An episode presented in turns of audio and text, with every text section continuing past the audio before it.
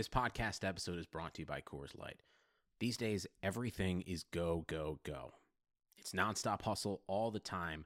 Work, friends, family expect you to be on 24 7. Well, sometimes you just need to reach for a Coors Light because it's made to chill. Coors Light is cold lagered, cold filtered, and cold packaged. It's as crisp and refreshing as the Colorado Rockies. It is literally made to chill. Coors Light is the one I choose when I need to unwind. So when you want to hit reset, reach for the beer that's made to chill. Get Coors Light in the new look delivered straight to your door with Drizzly or Instacart. Celebrate responsibly. Coors Brewing Company, Golden, Colorado. Sacramento. Three on one. Bagley the step. Bagley with the dunk. And you can put it in the book and send it to the left. There it is. Buddy Hield alone at the top of the Kings record book. Oh, I like to see Fox Force 5 in the open court. Fox into the lane. Oh, if you don't like that, you don't like Kings basketball. Oh. Welcome into another episode of the King's Pulse podcast.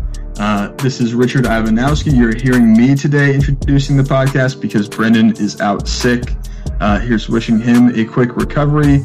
But thankfully, I've got a guest on with me today who is going to uh, really help me uh, break down the Kings players by position. Uh, this is Nathaniel Miller. Uh, how are you doing today, Nate? Pretty good. Pretty good. Yeah, so Nate, you've been working on this massive blog post and spreadsheet that basically it seems that you are trying to rank every player at every position that is both currently in the NBA and you've thrown in some Euros in there. You've even thrown in a couple of college players trying to find, uh, I'll, I'll, let you put it in your own words, but you're trying to find the best option at each position. Uh, really, is it in the world? Would that be too crazy to say?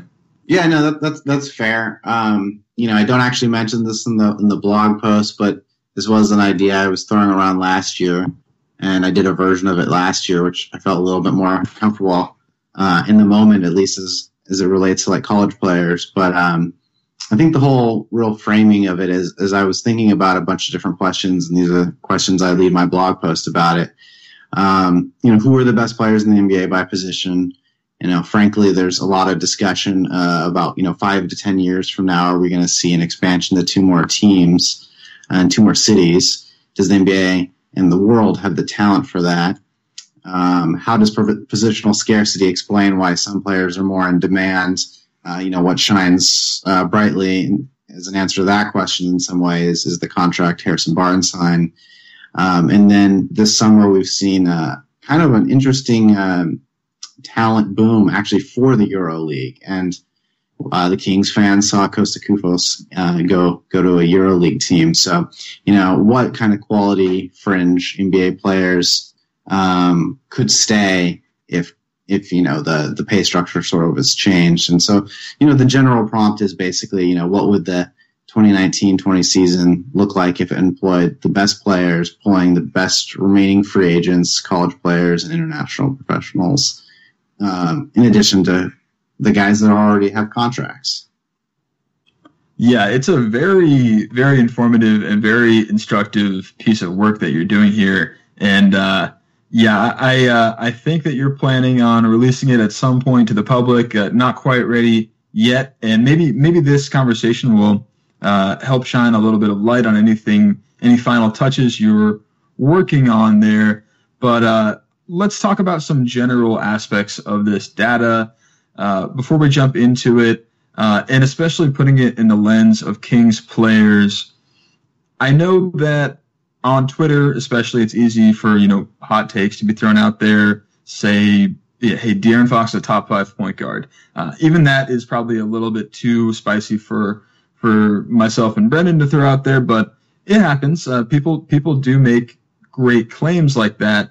Um, but what were you expecting uh, from the Kings players when when you sat down to make this piece? Did you have anyone in mind that you figured, uh, hey, this guy's? I know you know before I even start to write down all the names of power forwards, I bet you Bagley's got to be in the top ten or or something like that.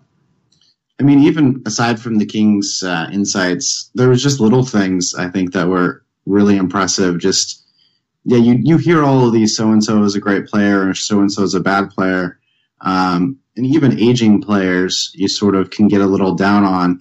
But when you really write out all of these players and you, and you look at their numbers, I think you gain an, an extra appreciation for what they've done. Players like Mike Conley, um, players like Paul Millsap, um, you know, clearly Al Horford has really gotten this amazing um, extra appreciation for what he's done. So, you know, that was generally, you know, one of the things I was most surprised by when you dig into traditional box scores and the advanced numbers. So that was one thing that that stood out.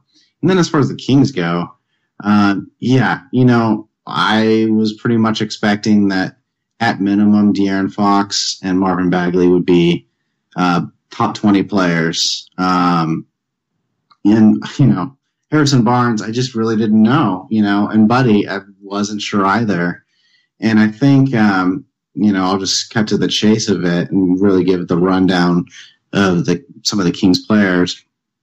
You know, I think they actually have a top 10 starting PG, top 10 shooting guard, top 20 small forward, a top 10 power forward, and a top 20 center. And then behind them, I think um, Bogi actually provides top 30 shooting guard value.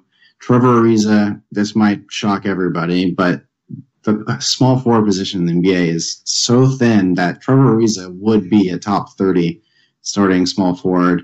And then I think Nemanja, frankly, is also a top 30 power forward. So you add that all up, they have eight starters.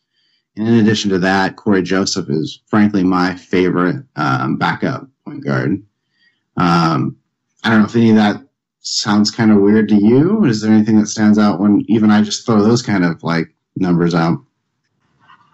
So it all kind of stands out to me. It's all something that I am interested in discussing and kind of breaking down. And and you gave the overview there, but let's dig into that uh, one player at a time, especially for the as you mentioned, like that's sort of the top eight guys in this rotation. Uh, I was thinking we'd go kind of by position. Uh, we did this pretty recently. We went through uh, the rotations we foresee with the Kings. We went through it by position let's do that here as well. Um, so starting with point guard, and, and, maybe let's give a little bit of context here by going through just the, the best point guards in the world. Uh, and we can, you know, we can refer to this as NBA because most of the best players in the in the world are in the NBA, obviously. But um, so I'll, I'll mention here you've got Steph Curry number one, Damian Lillard number two, Kyrie number three. That's that gro- I grok with that. That makes perfect sense to me. I've seen takes like that out there from tons of people. I think it's kind of hard to argue right now that anyone else is in that group. But the first diversion from I think the norm you could say is you've got Mike Conley as the fourth best point guard uh, in the league right now. Was that surprising to you at all?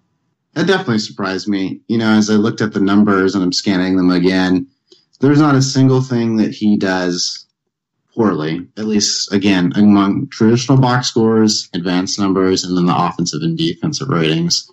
Um, and he's he's almost right up there uh, in the top tier, even on assist percentage. So even if he's not above average, he's clearly an average player. Um, you know, his assist to turnover ratio is about um, you know three point three and that's clearly one of the best in the league. Um, also importantly, you know, he shoots six threes a game and he makes them at about a 36% clip. So I think, I know, you know, that he, he was one of the first really big moves of the offseason and everyone was very excited about what Utah was doing. And then everything else happened and a little bit of the shine came off of Utah. But I think he's still clearly, you know, a really good player. I don't know if this is the year, you know, he finally makes an all star game.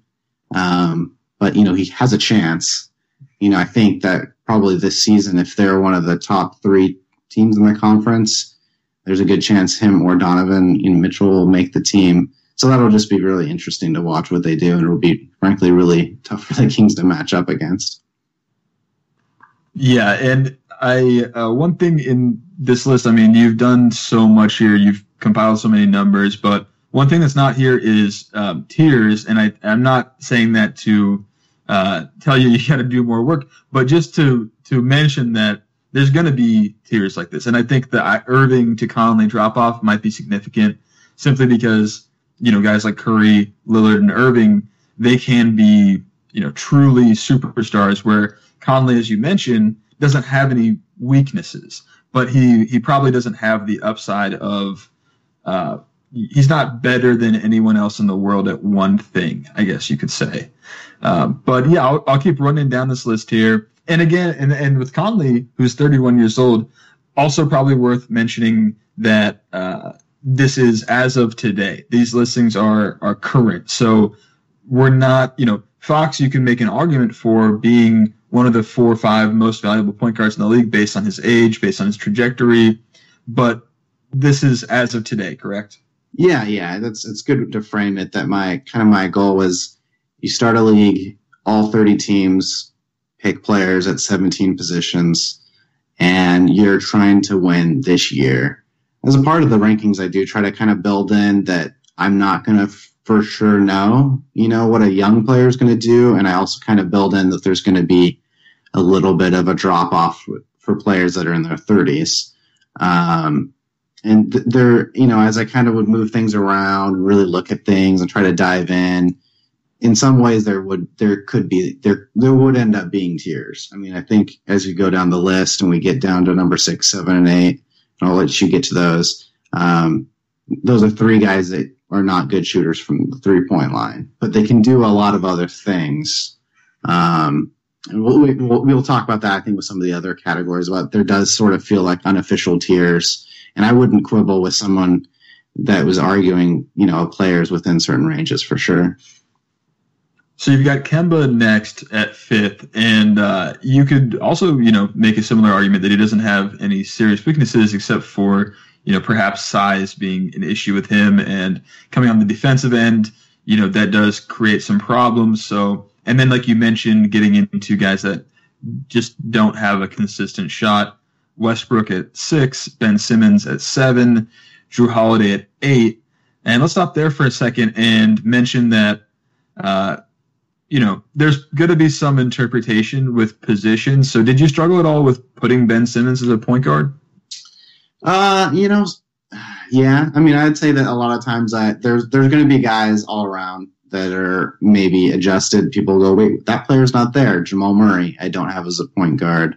Um, Brogdon will be the point guard in Indiana, but he has one of the lowest assist percentages um, of any of the top 60 point guards.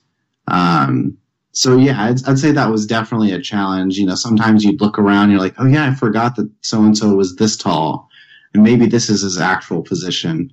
Um, you know, Harden, you know, I don't have as a point guard, and it seems like it would be hard to argue he is if he's going to be playing next to Westbrook but maybe there's actually a real world application that in how the season goes on, that how the offense is run, Harden is frankly the point guard and Westbrook plays as a kind of wing.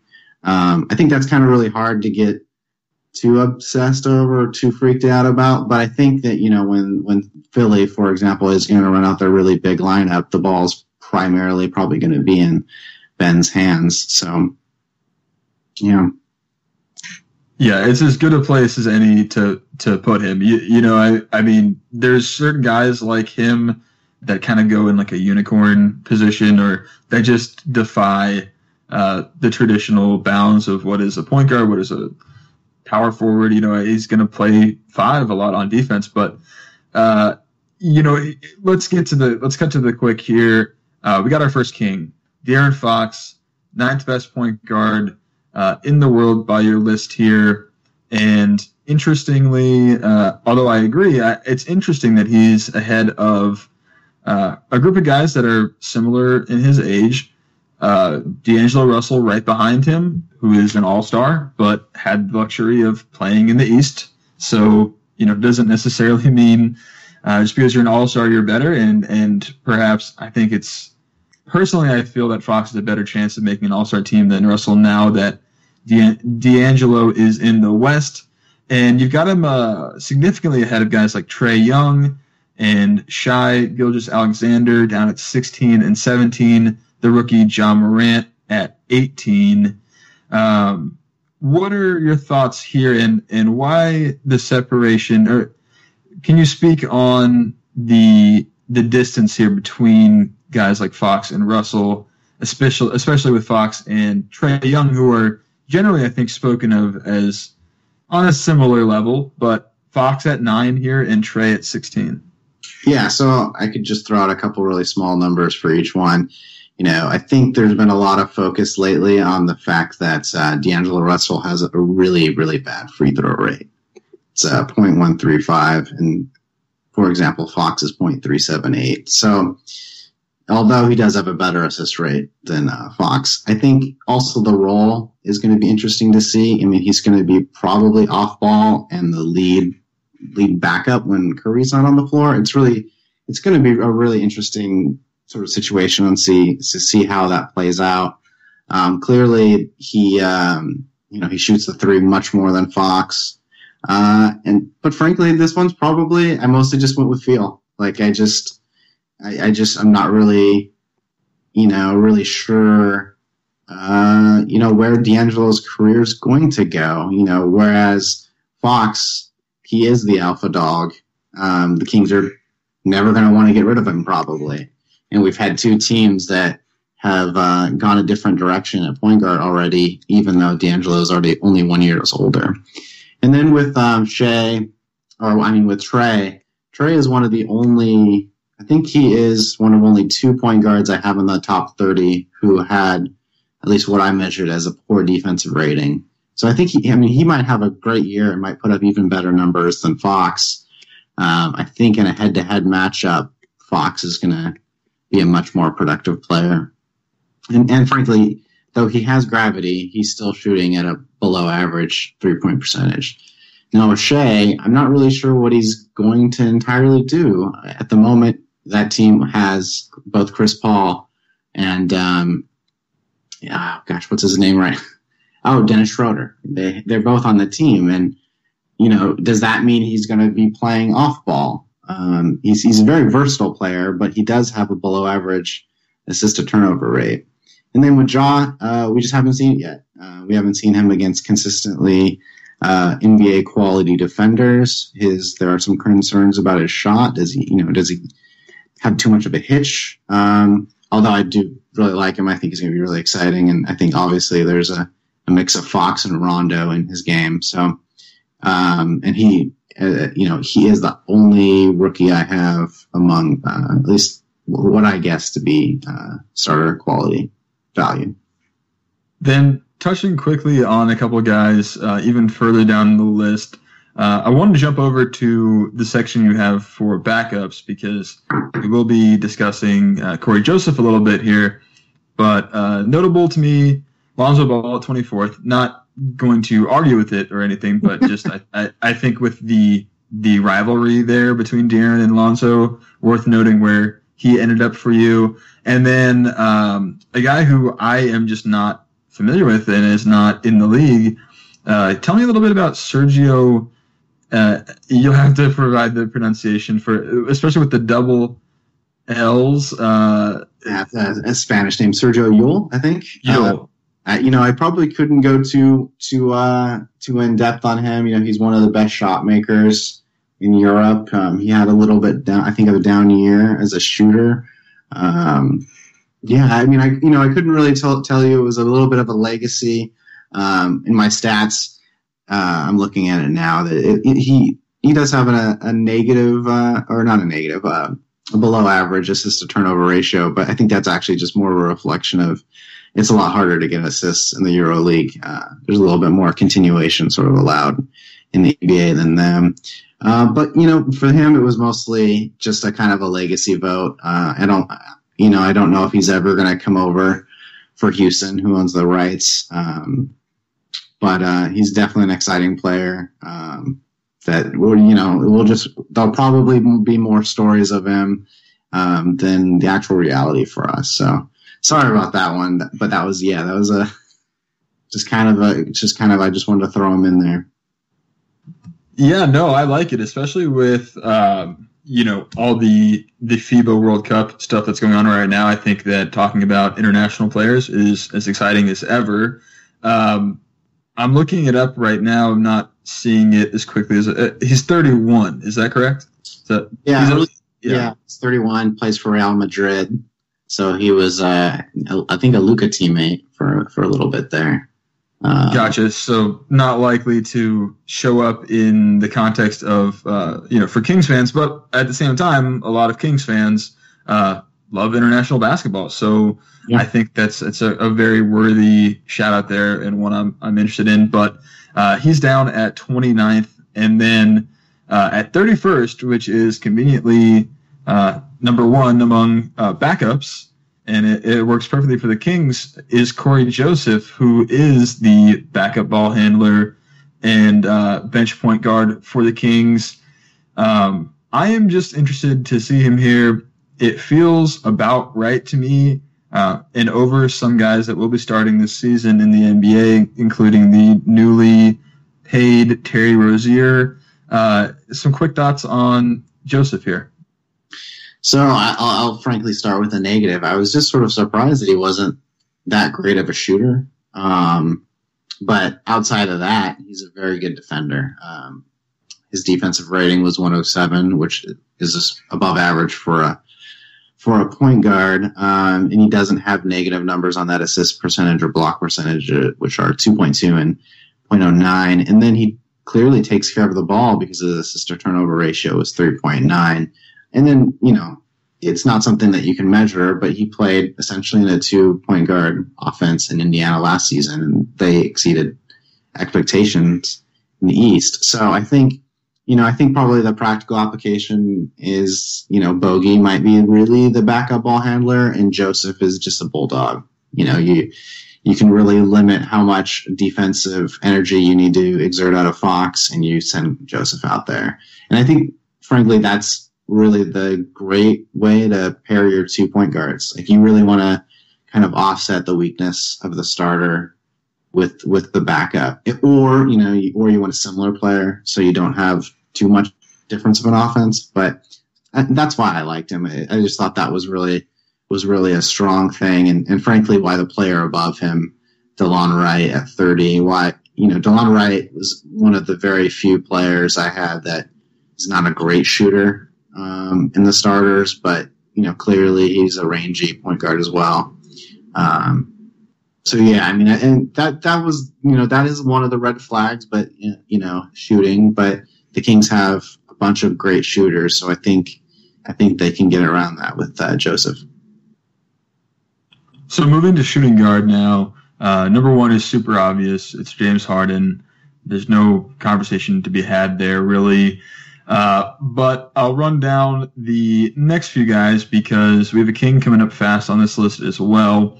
Bradley Beal at two, Donovan Mitchell at three, CJ McCollum at four, Jamal Murray at five, Lou Williams at six, and Buddy Hield at seven.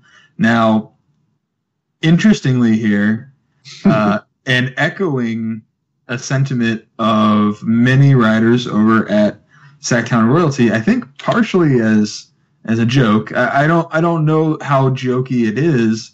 Um, perhaps it's you know all jokes are based uh, in some truth, but uh, one spot ahead of Devin Booker is Buddy Hield on your list. So let's talk about this. Uh, why is Buddy Hield better than Devin Booker?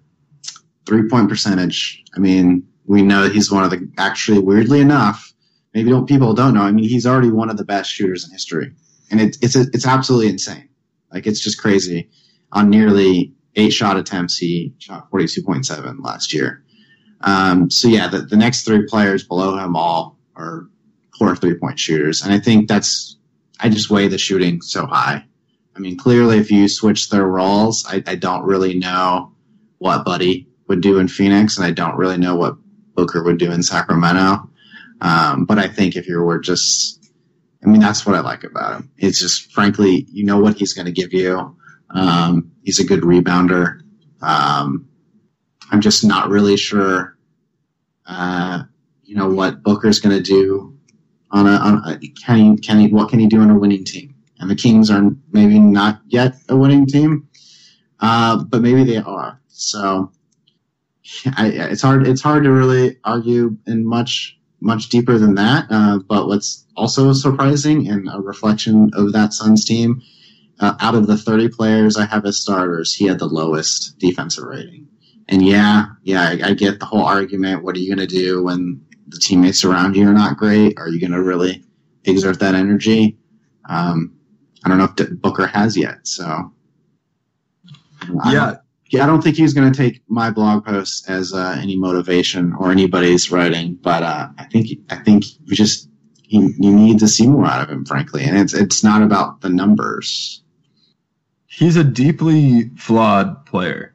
That's the thing about Booker, where and it's kind of I think it, it played into your point guard rankings as well, where you're looking at weaknesses as they matter, you know.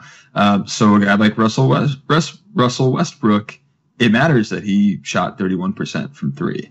Uh, and a guy like Devin Booker, it matters that he shot 32% from three, which is crazy to think about because we think of him as such a great scorer. At least, you know, I mean, he does. He does score. He scores a ton of points. Uh, but really on volume, one of the least efficient shooters out there uh, particular, particularly last year. And yeah, I I I like this take. I like putting Hield above Booker. I think it's I, I think it's a great take to have because it's it is spicy and it makes people stop and think, you know, how is it possible that uh, Buddy Hield is better than this guy who's so obviously, you know, basically the entire offense of an NBA franchise and a guy that's put up 50 plus points. Uh, but yeah, I mean, I, I think that it's a really fun argument to make, and it, it they're just very different players. They have such different strengths and weaknesses.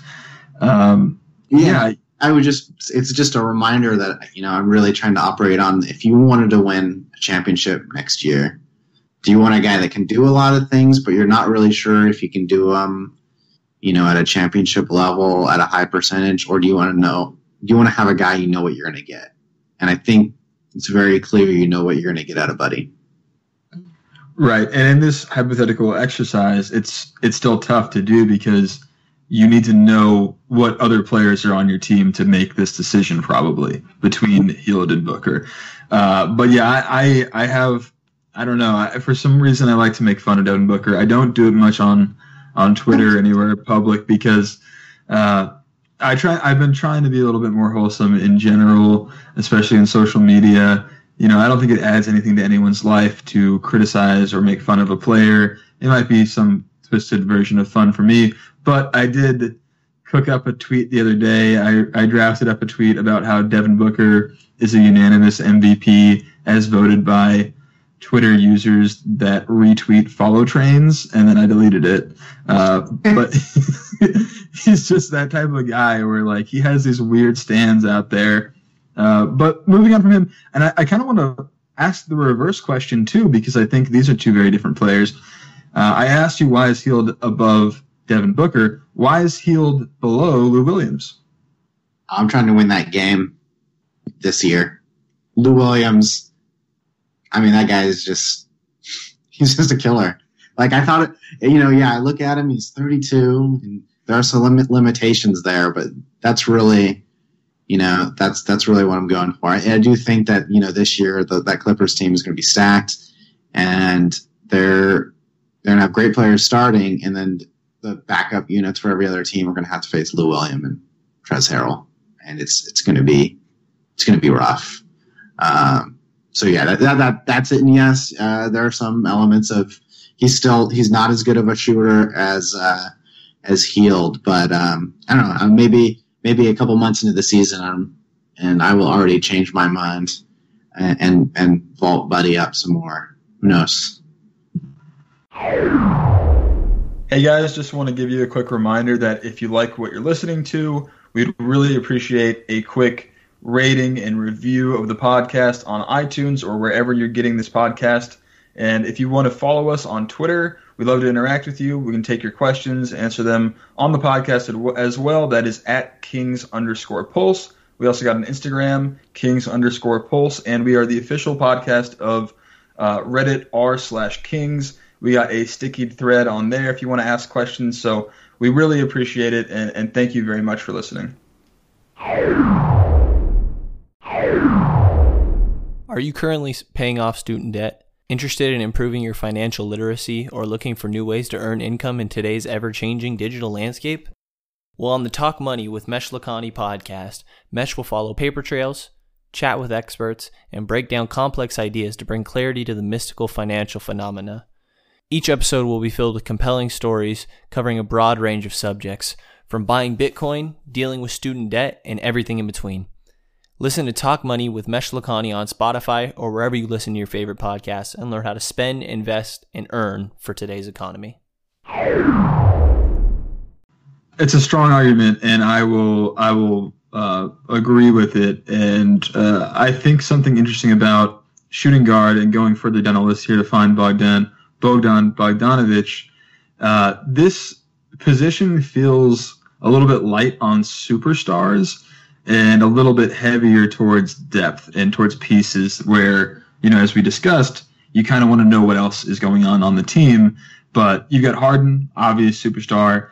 Then Beal and Mitchell, you can you can you can see working in that way. Although Mitchell is supported by so much of what goes on in that system of Utah, and Beal is not supported by a system, and therefore, you know, their team isn't going to win anything.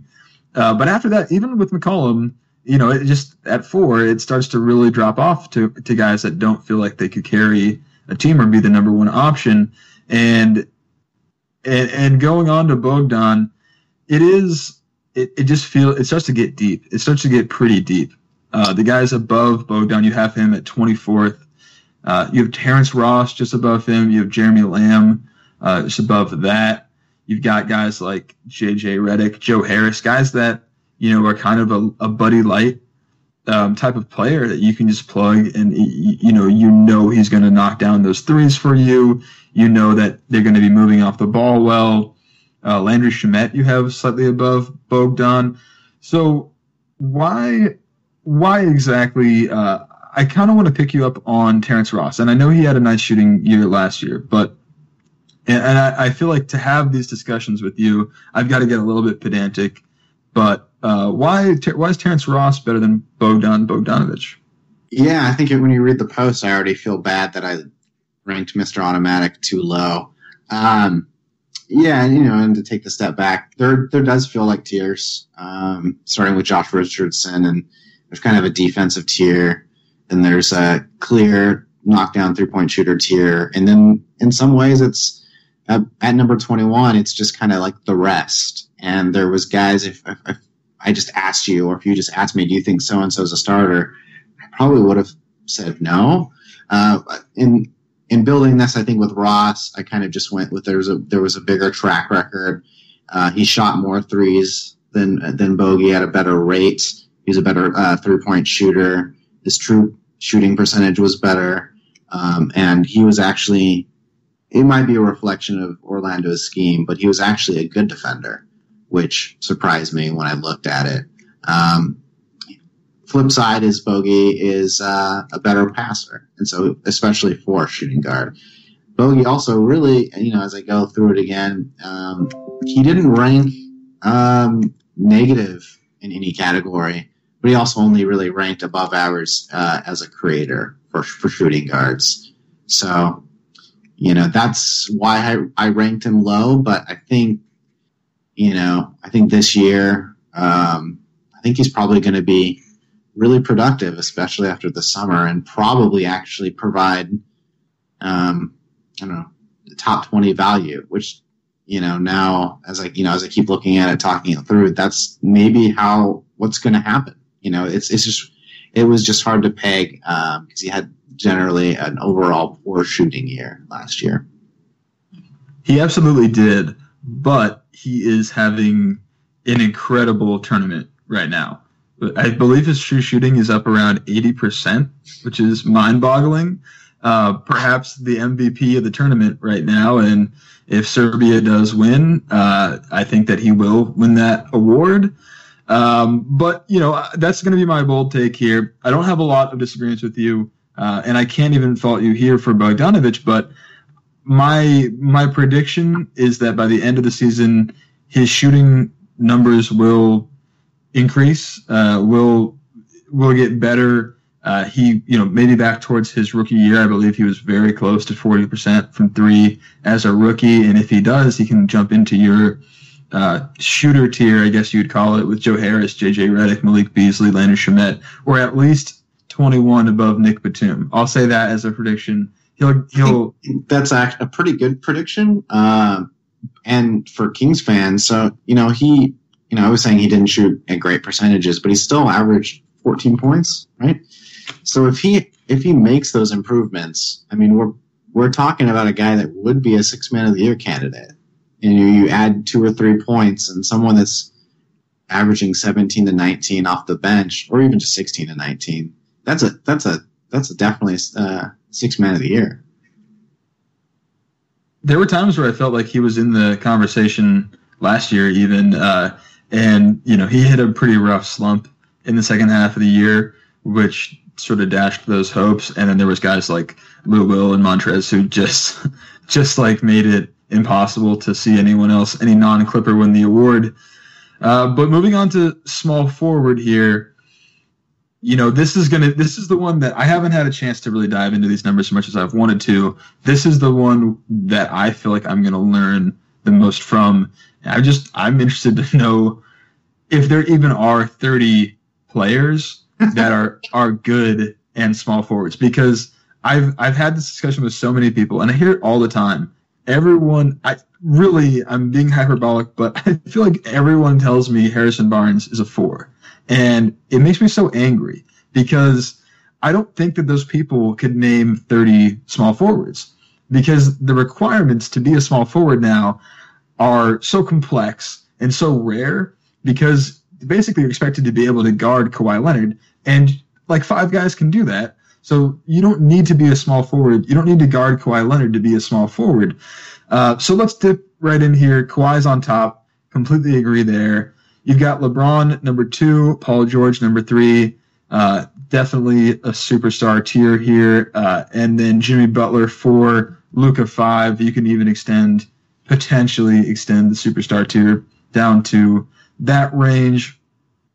And then it gets a little bit interesting. Uh, you got Danilo Gallinari six, which surprised me a little bit because I think he's been so injured and so unavailable uh, for quite a bit of his career that I think that he doesn't get the credit deserved. But he had an unbelievable season last year. Uh, now he's going to be in OKC, so kind of like no one's thinking about him. I feel like there's no real.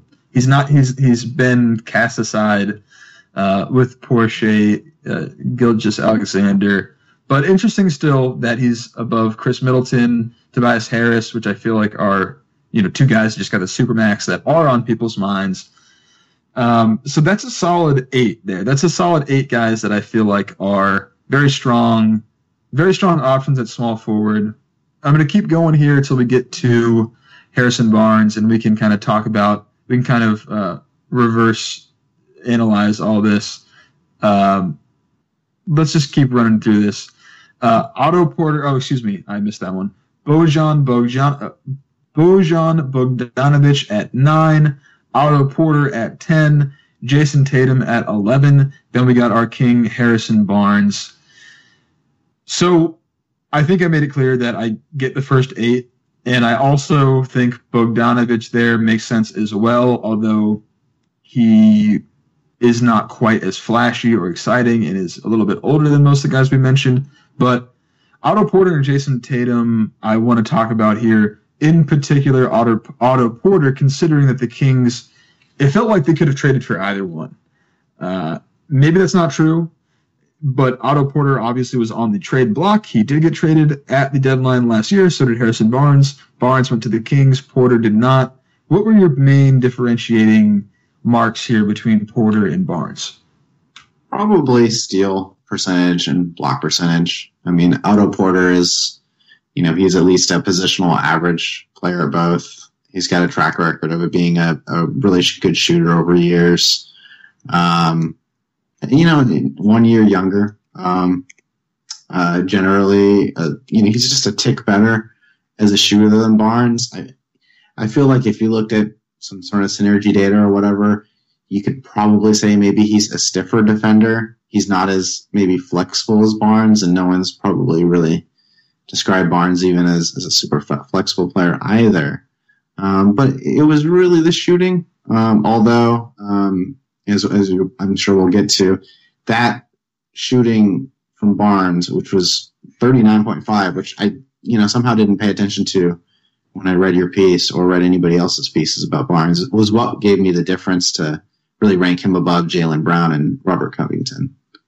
So, which aren't, which they're not below average three point shooters, but again, you probably can see a trend in how I look at a lot of these perimeter players. It's really like, it's really about shooting and, and, and really at least being a positional average player in a variety of uh, categories. Absolutely. I think that I would agree on pretty much all these guys. Tatum is just a tough one because so much of his value is in his youth that, you know, if you're playing in a championship game today, you have Tatum above Barnes, and I think that makes sense. But it's like you know, it's really depends on it's dependent on the team you have around them. But if you're talking even towards like a month from now, even towards the middle of the season, it's clear that Tatum is easily above Barnes. But his partner there in Boston uh, on the wing, Jaylen Brown, I think there's an interesting debate to be had here. Brown has not been an efficient guy from the outside, but he is much younger, much more explosive. Uh, how did you end up with Barnes one spot ahead of Jaylen Brown? It's just that shooting. I mean, Brown, I think, has more upside. I think they're definitely compared to each other, really, as uh, as, as somewhat similar players, guys that are smart. You know, they, they rebound well.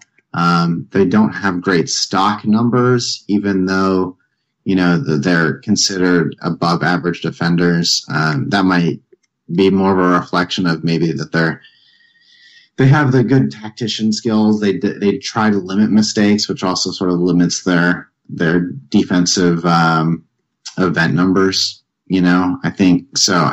Clearly, yeah. At the end of the year, um, Brown could be a better player. Um, one thing that did stand out to me was that Brown's offensive rating was at least a positionally average 104. So even though he was a above average 109 on the defensive side, that that the offense it wasn't really great. Now, clearly, the defensive and offensive ratings are also a reflection of the team and Boston had some issues with a with a point guard in another city now. So maybe you know Kemba will really help help him more. You know, set set set him up better because he he certainly certainly lacks some dribble skills as well. And, and although you know on the break he can he can slam it and whatnot, but that's that's kind of where I was. Um, but you know, in getting back to your other point, if you wanted, wanted to win a game tomorrow, I, I could listen to an argument that Joe Ingles might be the 11th best option, and that feels insane. But, you know.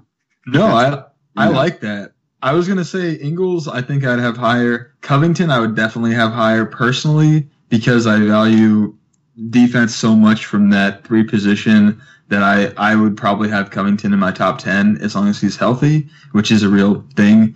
Um, but, you know, all that said, you know, the main point that I'm pulling away from this is that Barnes is an average starting small forward, which is valuable. Do you agree? Yeah, yeah, he's he might be uh, the fourth best king starter, but in terms of where he ranks compared to the other players, he's you know maybe that's the third or second best value. Um, yeah, I don't I don't think you want to scare people by reading the the rest of the small forwards, though there are prospects within. Um, when you just see those names listed, you you sort of understand that oh, this is not a bad signing. This is not a good uh, not a bad guy to have on your team. Absolutely not. And I think that, as you mentioned, there's a massive drop off around the 18, 19th rank here at small forward. And, and this is this is what people worry about with small forwards, and it, it, gets even worse when you start disqualifying guys. Because I I can tell you, there's a ton of people that would look at this list, and because of their odd definition of small forward, they'd be like, "Hey, LeBron's not a small forward. Luka's not really a small forward. Danilo's a four. Bojan's a four. Uh, you know, you could say uh, Jaylen's a two. People will tell you. Uh, people will say Ingles is a four. Warren's a four. And, and you get down to this list, it's like, okay, well, we just don't have any small forwards. But the point is that there's really about 20 guys that are uh, going to give you positive play at the small forward position, and that's what leads people to think that there's even fewer. They think it's so scarce that there's you know really maybe five guys, and and it's true that having one of those five guys is very important, but really you got to have one of these 20 guys if you want to compete. I think. And uh, it because it gets grim, like you said, it, it gets really grim. I mean, you're getting to guys that, you know, uh, I mean, you've got Tony Snell on this list, Juan Hernangomez. These guys are in the top 30 of small forwards. And I think that that's the important part is that you've got to have a, a, decent option at least, uh, a guy that can hold his own. But there is another Kings here, another Kings player here in the top 30 uh, at small forward. And I completely agree. And if anything, I think he could be a, two, a few slots too low while he's still got something in the tank. Trevor Ariza I mean, he's a starting caliber small forward, right? Yeah, and, and I also I realized we probably didn't mention this um, that I did do an exclusion of about 15 players who are long term injured. So anyone that's been listening and mad that we didn't mention Kevin Durant, just sort of like know that Kevin Durant is clearly a top four at worst small forward. Um, but getting into Trevor Ariza, probably the biggest Kings insight that shocked me was that he played 34 minutes a game at age 33. Just absolutely insane. Now I don't, I think it's very clear, at least I would hope so, that he is not going to play anywhere near that amount of time. And so if he plays less and he, you know, sort of takes, uh, takes better shots, he's going to give them really good value. I mean, he, he still averaged more than five rebounds and almost four assists his stock numbers were 1.6, which, you know, just not too bad at all. You know, his turnover percentage or his assist to turnover average was very, pretty darn good for a small forward, 2.4. Um, you know, so I think it's just, it's just about usage. It's just about throwing them out there. Um, I think there's, it's a little, it's somewhat a little scary about what the Kings backup wings options are. I mean, they're both really incredible with Bogi and, and Ariza. Uh, if one of them goes down, then you know maybe we see too much time from either of them. I, I don't. I don't think um, Mr. James or uh, Isaiah is gonna gonna come up from Stockton and play too many minutes. Um, so yeah, I mean, I'm excited about what he could do, and, and just basically teaching tricks of the trade. I mean, he, he is also a guy that I, I really considered for this kind of decent designated veteran category.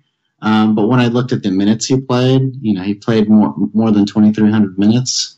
Um, it sort of felt like I got to include him as, as, a starter, uh, especially you know compared to the, the other options. I, I, do have a couple guys that average less than six points, but you know I think they're at least fair players.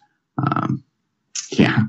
Yeah, and that's the thing to I want to just emphasize that again that even if he's a top 30 small forward doesn't make him a it's not a good thing to have him as your small forward. He doesn't meet that sort of like top 18, top 19 level to where you feel good about that position necessarily. But to have him off the bench, it's a very good thing. And a team like Portland, who we talked about briefly before starting to record, really could use Trevor Ariza at the three. Honestly, it would, especially on a team that is star heavy uh, but thin.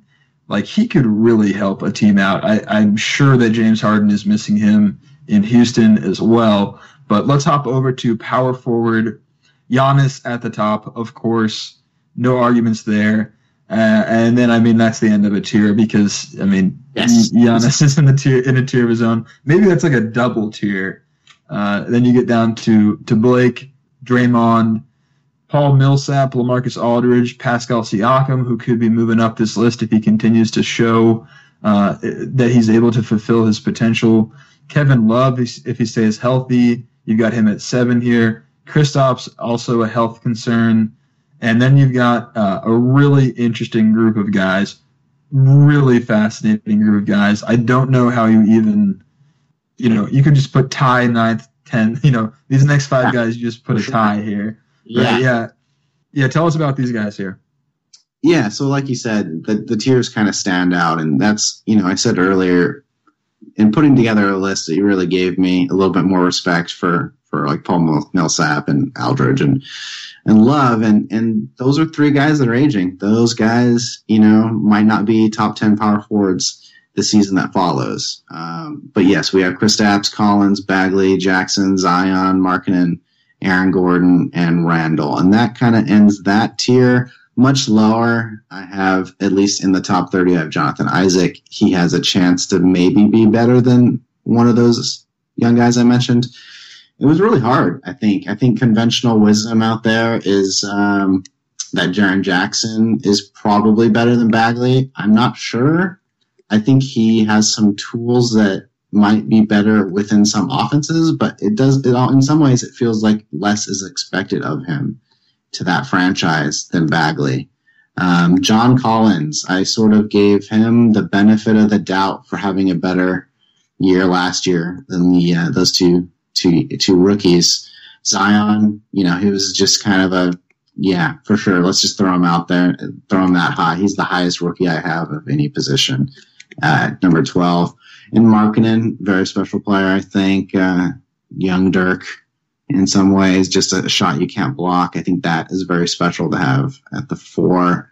And then I, you know, I don't, I don't think we can write off the fact that Gordon and Randle will actually improve, um, especially since Randle might even be the featured player for the Knicks among their four power forwards that they have now. Really absurd offense, but you know, um, yeah, yeah. It's it's it's. I think I think people say the power forward position is dead, but I don't know how you can say that when you have these you know six or seven players um, that will be maybe all stars for multiple years over the next decade.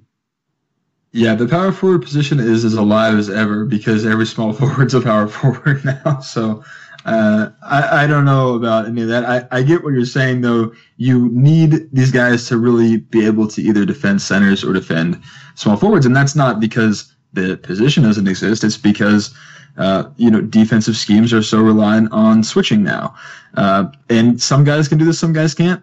And it, this is a really I just love this group of guys because John Collins, Marvin Bagley, Jaren Jackson Jr., Zion Williamson, Lauri Markkanen and I hadn't even included Aaron Gordon and Julius Randle in this because I do see a, a, slight separation just because yeah. those guys have a, a, little bit more experience. So we kind of, they're more known quantities than the guys before them. But if you include them too, I mean, it's just the future of the position is going to be determined by this group of guys. And it's going to be really interesting to watch.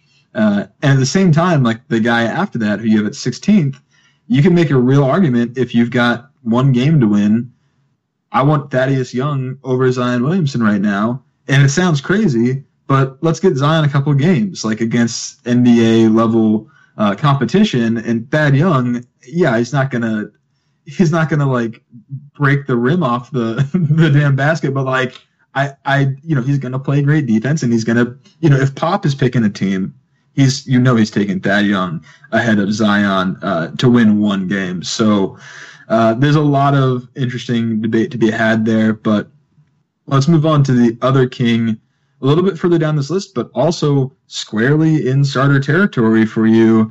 Nemanja Bjelica at 21, just below Al-Farouq Aminu and Jae Crowder, just above Rudy Gay and Marcus Morris. This is a big mishmash of veterans here, and I don't know how much I have to say about it just because it's it's really hard to sort out these guys that they're kind of you're just in role player territory here, right? Sure. Yeah, it's it's definitely a bunch of role players and and some players that clearly on the decline.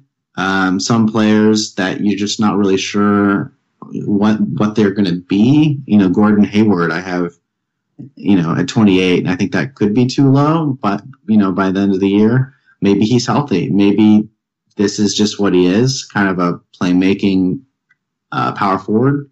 Saric, I thought had a better year, but as I dug into things, I was I was surprised, and you know, players don't really succeed in Phoenix, um, so that's a little scary.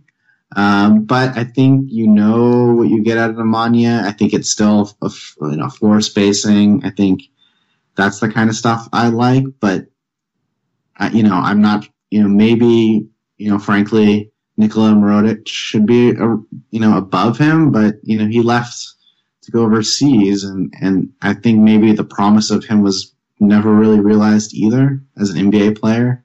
So I think that's a little little concerning little thing that was in the back of my head as well. Right. And this is just, I don't envy your job here making this list because, I mean, to, to differentiate between, you know, Marvin Williams and Jae Crowder, it's a seven position, a seven spot gap, but it's really, right. It's like, I mean, it's, it's dependent on what you have, what you want already on your team. And then, right, like guys, like there's just, there's predictive, uh, there's predictions happening here, even if we're trying to not predict, even if you're trying to say today, you're still building in. We haven't seen these guys play for several months. You know, almost half a half a year for some of these guys, depending on injury status. So it's just impossible to tell. Is the 21 year old Jonathan Isaac has he has he taken a step forward where he's clearly better than Nemanja Bjelica? I don't know. It's it's hard to say. Um, but yeah, I also notice you have Harry Giles here as a power forward. First of all, I commend you on that because I think that he is a power forward and not a center. He is down at 34, and I'll ask you about him, but I also feel like he might have been the hardest guy to rank on the whole damn list because, you know, health and everything, you just don't know where he's at, right? Yeah, I think when you start looking at players I have ranked 30 to 40, uh, in some ways that's kind of a bunch of guys that are going to take spots from some the 30 year olds, you know, that are ranked in the top 30. Even even Davis Bertans might have like a career year because Washington just really lacks talent. And so if he gets shots up and can maintain his percentages, that might look like a, you know, a rich man's Nemanja. I don't know. But uh, Collins is there, Giles, Clarke, Washington, Hachimura. Those are all guys that will probably be starters if all their hopes are realized.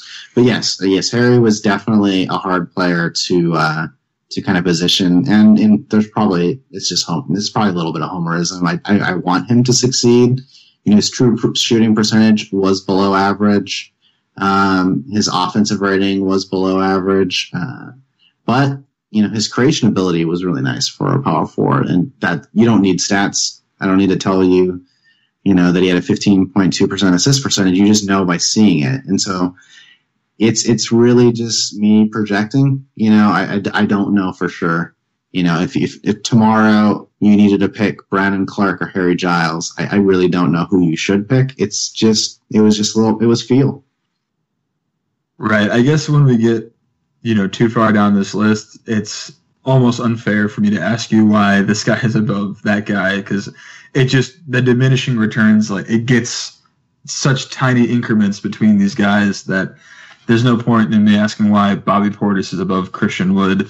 Uh, or, yeah, it's yeah. it definitely is really just helpful for you to be able to kind of see something like that. Uh, just to like, oh, okay, this is, these are the other options. So if if you want to knock a team, for example, for signing, uh, you know, Wilson Chandler. Uh, well, look who look who's around him in kind of a one man's projection, and then you might get a you might not think it's as bad of a signing. Right. I, absolutely. It all makes sense to me. Uh, let's move to center here. Anthony Davis, number one. No arguments from me. Jokic, number two. Gobert, three. Embiid, four. Towns, five. In a weird way, I'll say that center feels like the least important position nowadays. Uh, with the high level of, of replacement players that you can basically get a guy for two million bucks to walk in off the street essentially and play functional rep- replacement level uh, center at times. Uh, but it also feels like the most star-studded position. I mean, that top five, that's stacked, right? Yeah, I, I mean, think I, wrote, I wrote a sense to say that um, you know, we think back in the 90s as, as the great time, and there were probably more Hall of Famers, and I don't know how many of these guys will be Hall of Famers, um, but I think there's probably just better average production across the board. Um, you know, more, it's going to be more fit. You know, do you want that uh, kind of perimeter defensive um, center and like a Kevon Looney? Do you want just a just a crazy ball handling, uh, rebounding Bam Adebayo? You know, there's just kind of a lot of options. But yeah, it's it does it does feel like a diminished position. I will say that um, you know I do sort of like track some of these like lower levels just to just to see what kind of free agents are out there. And while people do seem to throw out that you can sign any center for the minimum, the guys that are unsigned, it's it, it's a rough crew. I mean, there really aren't a whole lot of options once you get past. Uh, I don't know. Let's say maybe the 75th best center in the world. So I think that's that's another thing that I've kind of learned as I just track this track these things. That's interesting. I I have to wonder if at that point we just don't know these guys because you know at that point we just haven't seen some of these guys. We haven't uh, you know had a chance yet. These guys are probably still coming up. Like they'll make that leap in the next you know the first half of the college season. We'll know. Hey, you know what? This guy could probably play you know six minutes of rotation defense uh, and be okay. Uh, and I think that that's another point about positions worth noting is just that if you got a small forward on the court who is the 70th or 75th best small forward in the world, he's getting cooked, and your team is is in real serious trouble. But you know, you could probably put Udonis Haslem or Pau Gasol on the court for six minutes and be totally fine, right? Yeah, yeah. I mean that that play that's in play, and I mean also there's just only so many men on the planet that are that tall.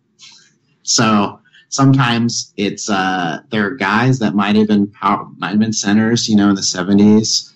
Even a guy like Kenneth Faried, he just a you know just a bench minutes eater for for the Rockets. He was actually pretty productive, and uh, you know really kind of cooked Willie last season as well, and and he's unsigned. So you know it, it, it's for them. You know, for for us as fans, it's just trying to figure out was that a player that would you know even fit on your team. They might be productive one in one place, but maybe not for your team.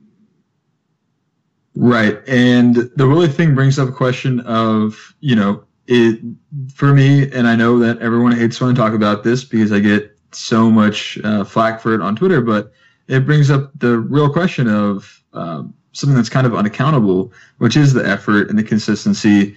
Because you've also got a guy like um, DeAndre Jordan here at 18th, which feels frankly really high to me because yes, like all the skills are there, all the talent is there, but are they gonna give it on the floor every night?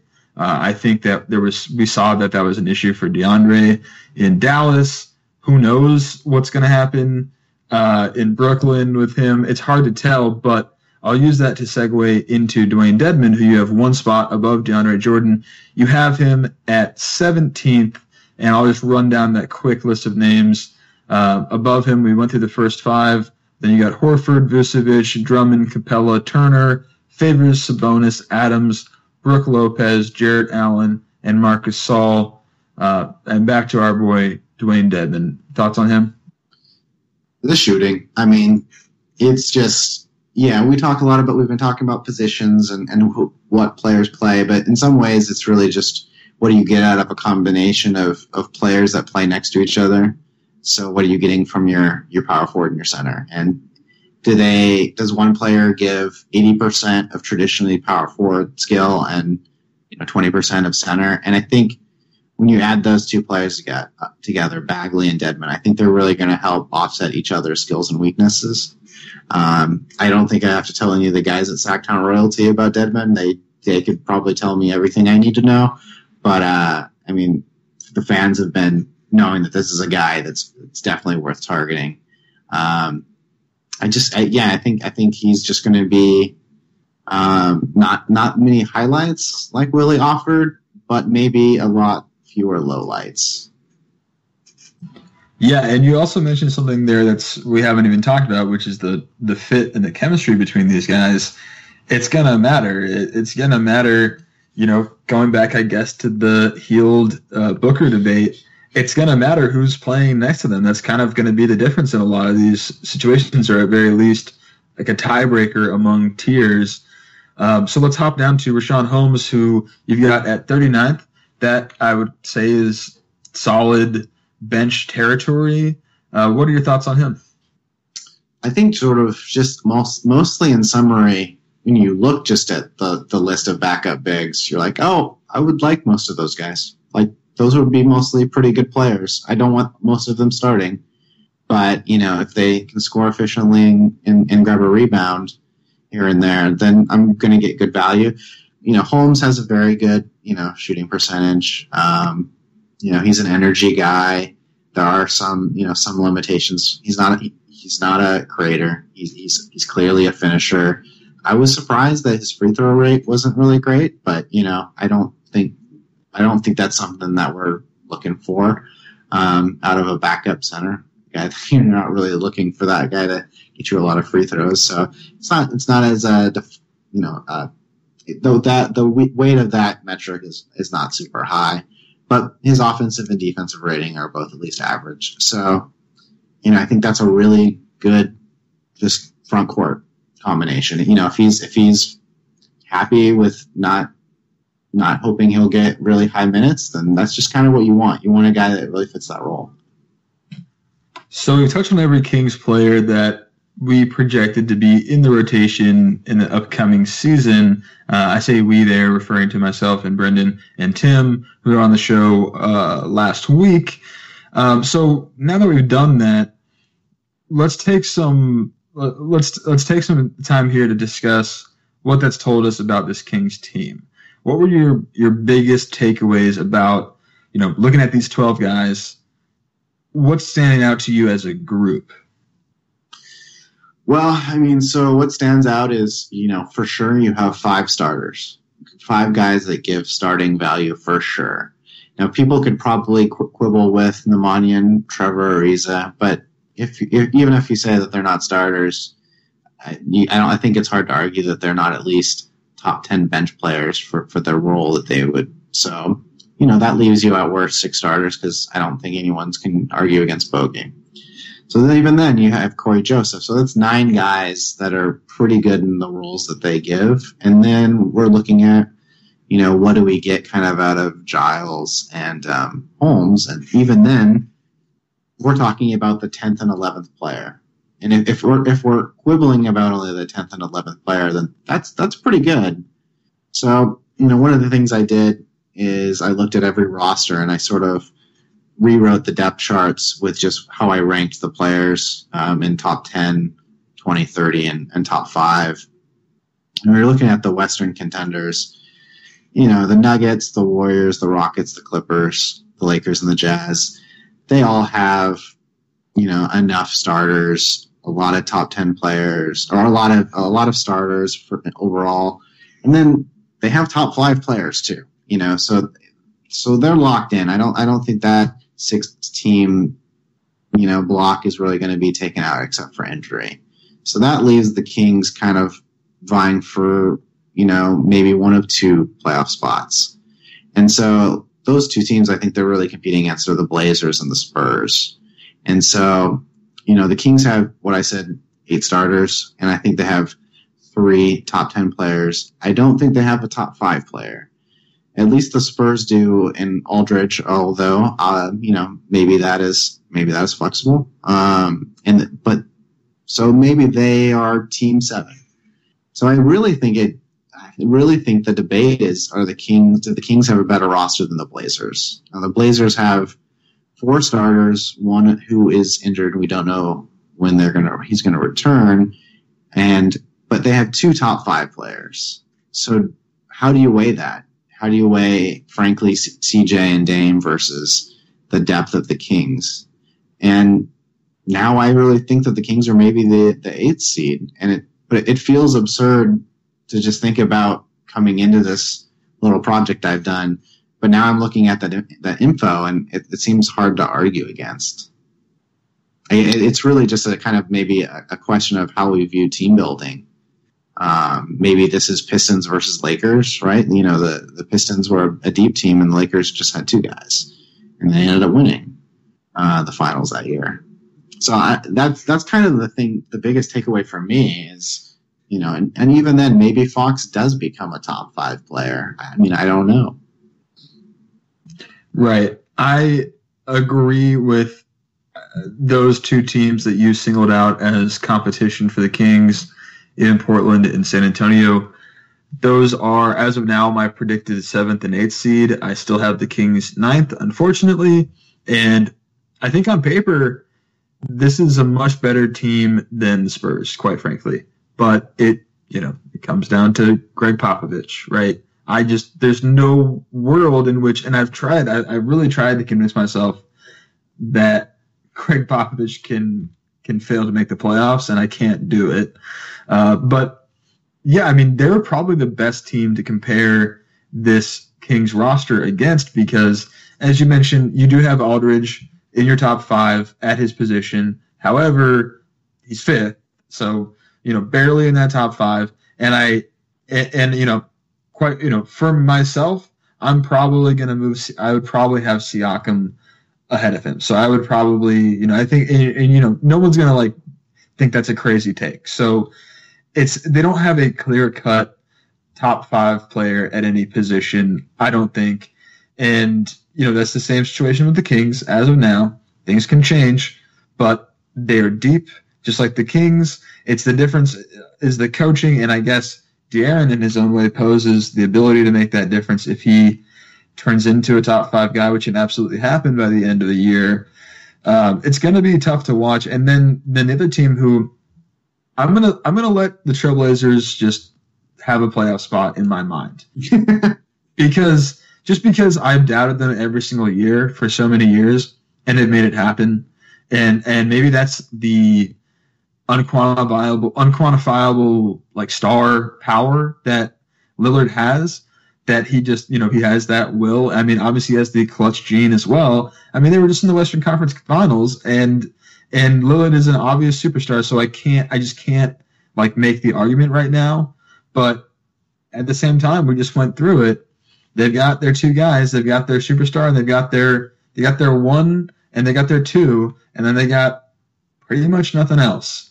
Um, so we will see how that all shakes out, but they could make moves as well. Uh, I've heard some like general speculation that they could be interested in a Kevin Love. Uh, I threw out there that Trevor Ariza would help them. You know, someone like that could be added to their team and, and really make a serious difference. And like you said, Nurkic as well with the injury.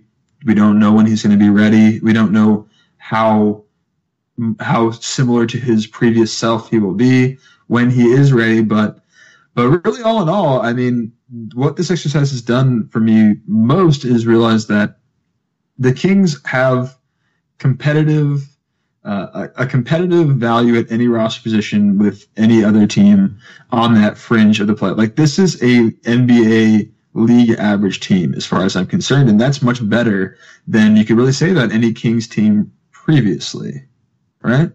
Yeah, yeah. I mean, that's you know, obviously. I mean, we've said said this at different times, but they were in the East. I mean, how high would you rank them? You know what I mean? That's that's that's one thing to think about. I mean, uh, I don't I don't know. They're definitely not in the top three, but you know, I don't know. Maybe maybe they're the fifth best team in the East when you break down some of the other rosters. Um, yeah, I think you know at this point it's just we have to have to see what other moves happen. I, I don't. I think it's it just basically the West is just going to be a bloodbath, and I don't think you can take games off. And clearly, as the year goes on, you know there will be players that uh, get hurt, and you know the, the, the you know the wins will really matter. Yeah, the Kings would have made the playoffs last year if they were in the East. I think that they would make the playoffs this year if they were in the East.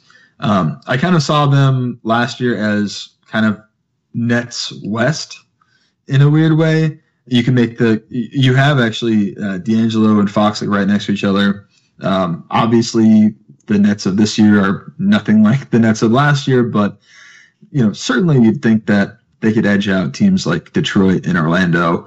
Uh, that's not really uh, you know not really. I'm not interested in debating any of that, but yeah, I mean, like 15th, 16th, they're the, you know, probably the 15th best team in the league. So, yeah, I, I just, I, and I, and the last, the final takeaway, we, we already talked about it, but this has only solidified my belief that the Spurs are the team that the Kings should use as kind of their their measuring post as to to if they if this team can be better than the Spurs, then they're golden. Yeah, and I mean the Spurs have, you know, they have they do have some talented players that you know we're not even sure what they'll produce. You know, and Lonnie Walker and Keldon Johnson, is Trey Lyles healthy? Um, is does their does their Luka can he produce anything at all? Um, they did, but they do have kind of a really really odd odd roster. Uh, Murray's coming back from injury, and you know he is an incredible incredible defender, but it's also scary to see him shoot. Um, and so integrating him into that offense next to Demar, who also is is not a great uh, long range shooter. It's a it's it's a weird it's a definitely a weird roster. They do have a, a player on a two way that I really liked in Quinndary Weatherspoon, and you know that's a guy that won't really probably get any minutes. Um, so yeah, I mean I think that's definitely a team to, that they that they need to make sure that they the win the, the games against the Spurs are must win just because of where they will be in the standings. So, final question for you here. Uh, because you went so deep, and I, I, I don't even know the total number of players you have on this list. It is astronomical. Uh, everyone that I've heard of and more. Um, so, my final question for you here is if the Kings were to add another player uh, from the free agent pool, who would you like that to be? Uh, because, you know, we've talked on this podcast before that we don't feel like Caleb Swanigan is long for the Kings. Uh, he will probably be moved if possible in a trade, and I, I, you know, it wouldn't surprise me if he was outright cut, or if Tyler Lydon, you know, that experiment isn't to work out. It's there's very little guaranteed money on his deal. I believe just fifty thousand. So if they were to move on from Lydon, say, uh, and sign someone, who would you want that to be, and would you would you uh, would you like that to happen? Yeah, I mean, I think that bottom of the roster, uh, letting Swanigan, Lydon go. I mean, I, I think even Eric Mika is better than both of those guys, and I don't know if he's worth a roster spot considering the depth Kings have at the front court. Um, I think you know the player that I have mentioned uh, a lot is I actually liked what um, Hollis Thompson did in summer league. It wasn't it wasn't showy, but frankly, just having another wing just in case something happens to Ariza, or like you said, maybe maybe there's something that happens in the season and another team offers the Kings something to have Ariza. I don't know what they need. They just, they have a you know a ton of second round picks in the future, uh, more than they even need. But um, you know, yeah, Hollis Thompson was was frankly my favorite um, available free agent. Um, you know, probably the overall best free agent that's unsigned. Uh, you know, is Shumpert, and I don't think he's coming back. Um, so he he's a guy. I mean, Brewer, Sefolosha, even Joe Johnson. You know, maybe there's those. You know, that's kind of maybe two categories I'm looking for: a guy that can give you wing minutes, or just a veteran that teaches the guys the tricks of the trade. I really like those names. Uh, nice shout outs there to, to Mika. And yeah, I mean, the Hollis Thompson love, that is, uh, that's a guy who's not getting enough credit. You know, he didn't, hasn't blown me away necessarily in his, uh, California Classic, his time there and, and, uh, uh, previous as well. But, you know, as you say, just like there's just you you need depth at the wing. We talked about if you've got a scrub on the wing, like you're just in trouble. But uh, I will let you go with that. You've done uh, so much work. I can't wait to uh, plug the the blog post and the data when you do release it. Please let us know. We will retweet the hell out of it. But for now, I want to make sure to plug you as well. Uh, Nate is at journalist Nate on Twitter. And anything else you want to uh, tell our listeners about? No, yeah, the the, the post will be out uh, pretty soon. Uh, I'll be adding to it through um, through training camp, maybe just adding some different observations that I see that happen. Uh, but yeah, you can follow me on Journalist Nate on Twitter. Uh, that's the main place. That's where my blog is, journalistnate.com. And uh, thanks for having me on. All right, guys, we will talk to you in a couple of days.